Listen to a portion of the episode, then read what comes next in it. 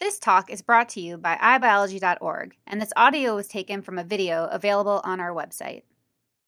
Hello, uh, my name is Karolin Luger. I'm a structural biologist at the University of Colorado at Boulder uh, and an investigator for the Howard Hughes Medical Institute. And today I want to tell you uh, a about a couple of key experiments that enabled a breakthrough in our decade-long efforts to determine the three-dimensional structure of the nucleosome. But before I do this, I want to highlight the importance of this problem at that time. The human genome is over two meters in length and has to fit into a nucleus that's about five microns in size. A good analogy for this would be if you had to fit a human hair that is 10 miles long into a golf ball.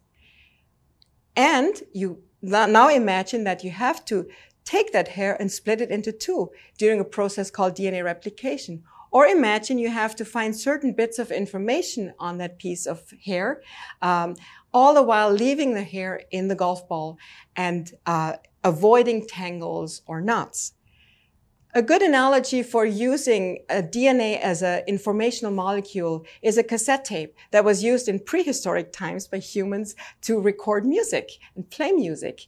Um, just like the cassette tape, uh, human genome packaging uh, poses many challenges. We have to package the information in a very confined space. We have to protect it from physical damages and tangles. We have to regulate access to the stored information. So you need to find your favorite ABBA song on your tape. You need to be able to tag that somehow and find it rapidly. Uh, and we also have to accurately and rapidly replicate the information that is encoded on the tape. Let's say you want to share that tape with your friends. Early views of human genome packaging uh, came from taking chromosomes out of cells and spreading them very, very thinly on electron microscopy, uh, microscopy grids. Uh, this revealed that uh, the fundamental organizing uh, unit of chromatin are, are spherical, about 10 nanometer size particles. These can then separate it out from, uh, from from the chromosome by using an enzyme called micrococcal nuclease. This enzyme cuts unprotected DNA, but it will not cut the particles themselves. And then further analysis of these particles revealed that they're composed of DNA. Uh, roughly 150 base pairs of DNA and four to five small, very basic histone proteins efforts were undertaken to determine the structure of the nucleosome by X-ray crystallography, which was the method of choice in the 20th century. Uh, this method entails taking your molecule that you're interested in and convincing it to form ordered crystals. You do this by uh, subtly changing the solvent conditions around the molecule to molecules to convince them to aggregate with each other in an ordered manner to form these beautiful structures here uh, shown in this green droplet. These crystals are about 100 to 500 micrometers in size, so they're very, very small.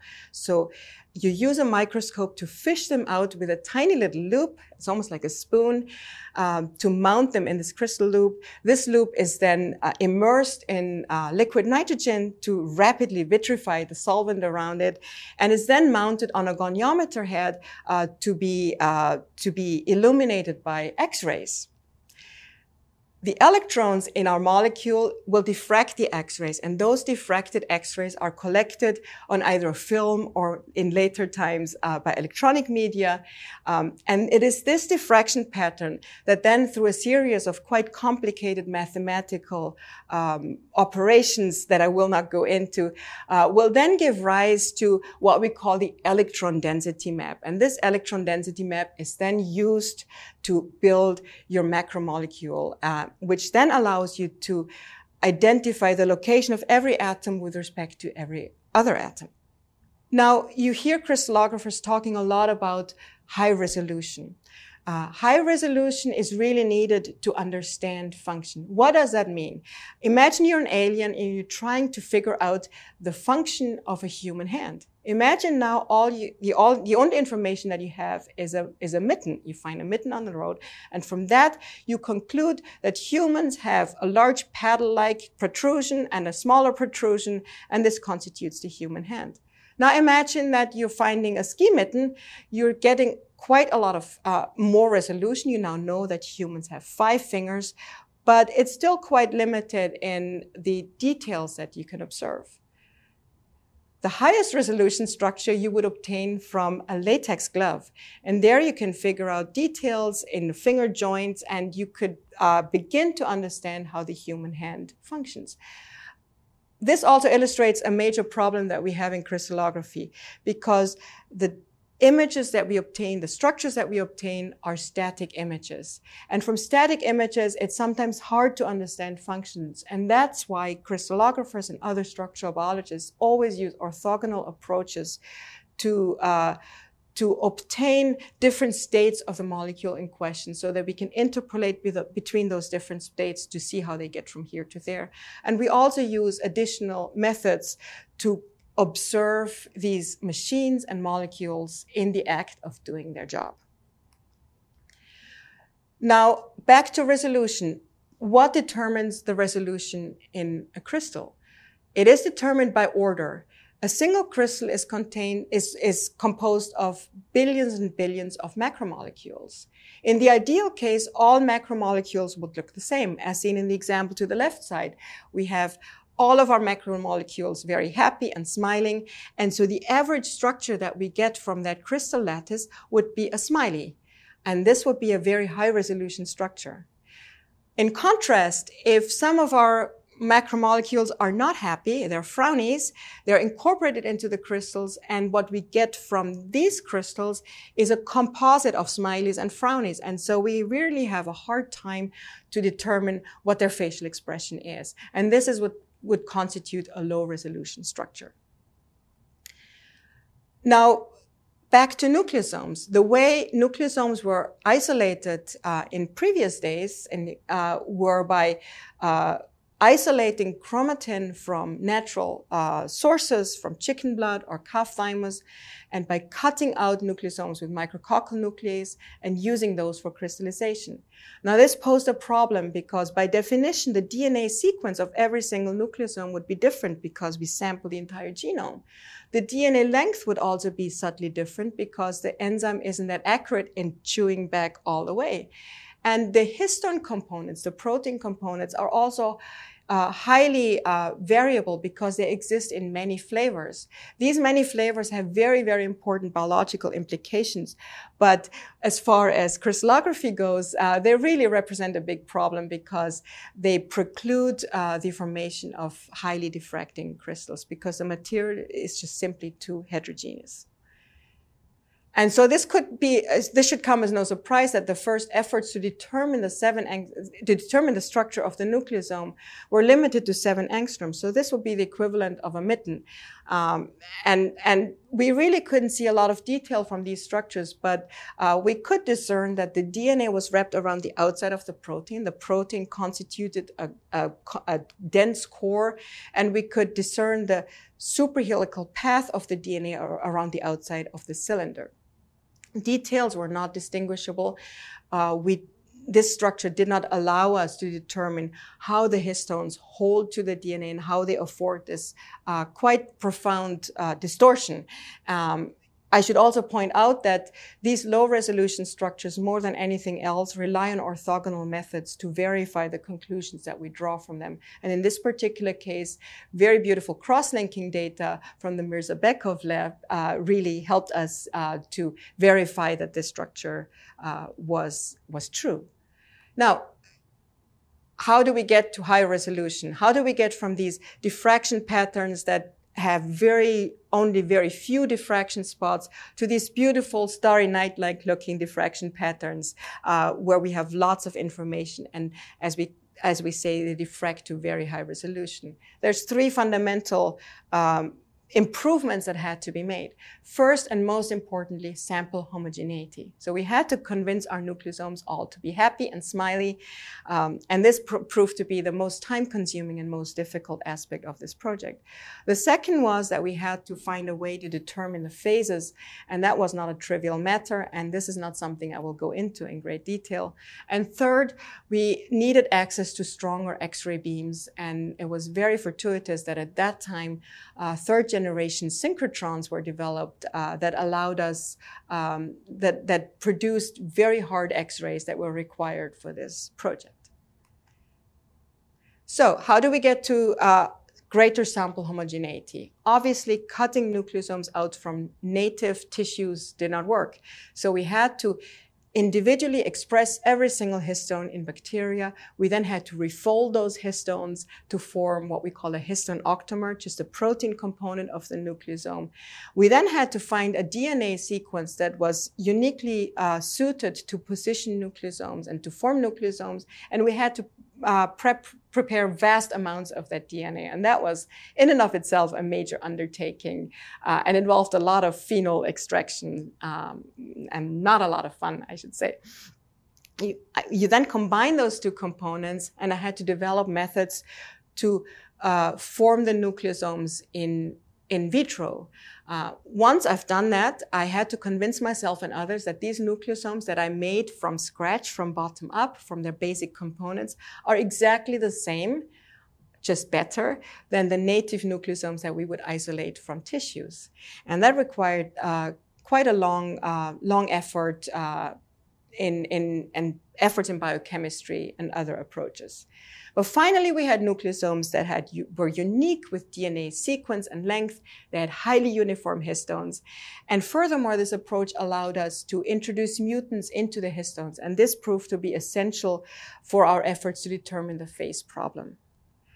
So all is well. Everybody's happy. We should be well on our way to determine a high resolution structure. But of course, this was not so. As science goes, two steps forward, three steps back. The crystals that we obtained from this allegedly much better material were actually much worse. They diffracted badly. Sometimes they didn't crystallize at all. We got thin window panes that were really not easy to mount at all. Um, and so it seemed like all our efforts were for naught. Um, and so this was really uh, a low point in this whole effort. And I really, we really had to dig ourselves out from this hole. I should point out that the material that we put into these crystals, when we analyze them on native gel electrophoresis, uh, looks kind of fuzzy. And that's just how they look like.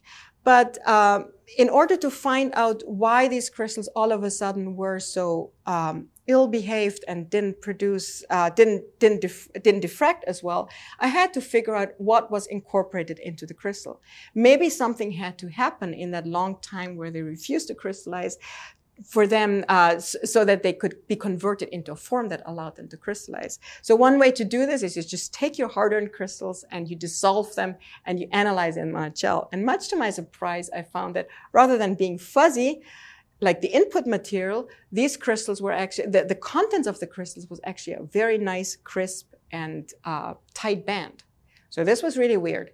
What happens? There's two possibilities, uh, formal possibilities. In one possibility, we have a mixture of smileys and frownies, and only the smileys make it into the crystal. So when I dissolve my crystal, I can only see the nice tight band composed of smileys. And the frownies would still be in what we call the mother liquor. This is the liquor surrounding our crystal.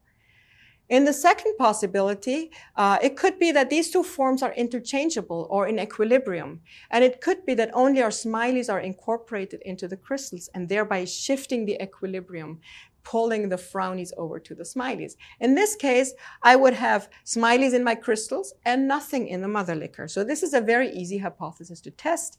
And uh, to our delight, we saw that there was really nothing left in the mother liquor. Uh, and so this really means that this hypothesis was correct. And now we had to find a way to convince all of our frownies to be converted into smileys. And that would really solve all of our problems and allow us to move ahead in, in our efforts to determine the structure. So what are the possible reasons for uh, this sample heterogeneity? We know that our histones are uniform. We know our DNA is uniform. So the only variable that was left was the position of the DNA on the histone octamer. And this is illustrated by this little yarn spool here with a white DNA wrapped around it. In the top example, the DNA is positioned centrally and nice and tightly tucked in. In the bottom example, I tucked on the left-hand side of my of, of, my, of my DNA and pulled it off a little bit. This leaves a little bit more of the yarn spool exposed and leaves some of the DNA sticking out. And indeed, this is what we uh, what we believe has happened. Uh, this is shown in this cartoon uh, underneath the gel here. Uh, the three bands we believe uh, are um, constitute the central, centrally positioned nucleosome that would be the most fast moving because it's the most compact. And then we'd have two nucleosome species that have DNA hanging out either on the left side or on the right side at different angles. And that would change their electrophoretic behavior and that thus would result in those three bands. So how could we convince these two top species to move to the centrally positioned species? Now, we surmised that uh, the centrally positioned species would be the thermodynamically most stable because most of the DNA is bound tightly. And so this would be a more stable situation than having DNA kind of flopping off the side. And so uh, uh, we figured that a simple heating step could actually do the job of converting these species into each other. And uh, much to our surprise, just introducing a little bit of thermal energy, in, uh, heating our samples at 37 degrees for half an hour. Actually did the job and we now got beautifully homogeneous particles that actually gave rise to beautiful crystals. And what was even better these crystals diffracted to very high resolution uh, giving rise to these diffraction patterns um, that still uh, i get goosebumps when i see them just because they're so um, nice to look at. Now you think you're done right? But you're really not done structural biology is an endurance sport, maybe like a triathlon. Uh, so we've solved the first, uh, we solved the first problem, the structural homogeneity. We've obtained well diffracting crystals. Now we have to solve the phase problem. Without going into detail, the phase problem, to solve this problem involved me making about 25 or 30 mutants in histones isolating each of these mutants in, independently, making 25 different flavors of nucleosomes, and uh, collecting data on these nucleosomes uh, so that we could obtain uh, heavy atom derivatives. And the third hurdle that we had to overcome was uh, using a high energy X-ray source. These are very weakly diffracting crystals and they require what we call very hard X-rays so that we could get enough intensity from our diffracted crystals. And luckily, the third generation synchrotrons were under construction and were becoming operational just at that time. And synchrotrons are large particle exp- uh, accelerators. They're about two kilometers in diameter. This is the one in Grenoble, the ESRF. We were among the first users. And rumors have it that the first users used their waiting time while the samples were exposed to play squash in empty hutches and use the smooth concrete floors uh, for rollerblading. I would not know anything about these rumors, so um, I will deny all, um, all accounts of this. That's all I'll say about it. So now, uh, remember what the, the result that we get from diffraction experiments is not the structure itself. It is actually the electron density. The electron density without a model built into it tells us nothing. The electron density, so, so then I had to sit for about a year in a dark room, painstakingly and manually building a three dimensional structure into this model. Now, this was really, really difficult because we had no idea where to start. We had no idea what the secondary structure of these proteins was. We had no idea where the DNA was. This is the raw data that we had. And so this is like a big three dimensional puzzle. And only when all the parts are fit in correctly, you can account for all the electron density. And so this is what the final product then would look like. Um, and this, this required, as I said, about one year of work um, in a dark room uh, in front of a computer monitor. Not a very social experience. Um, here's a detailed, um, a detailed um, view of the same density. And you can see that now we can actually obtain the orientation of the main chain and of the side chains of the protein. And this allowed us to really uh, to, to describe how the DNA is held so tightly by the histones, how the histones interact with each other. And this gave, the, gave rise to this iconic picture here of the final nucleosome structure in two different um, orientation that now graces mouse pads and uh, textbooks and t-shirts. Um, and it's just generally very, very uh, pretty to look at. Um, like all scientific endeavors, uh, this particular uh, project uh, took very many years, and it was a huge group uh, effort and couldn't have been done without my colleagues at the ETH Zurich uh, with the guidance of Tim Richmond. Visit us at iBiology.org for more free talks from the world's top scientists. Funding is provided by the National Science Foundation and the National Institute of General Medical Sciences.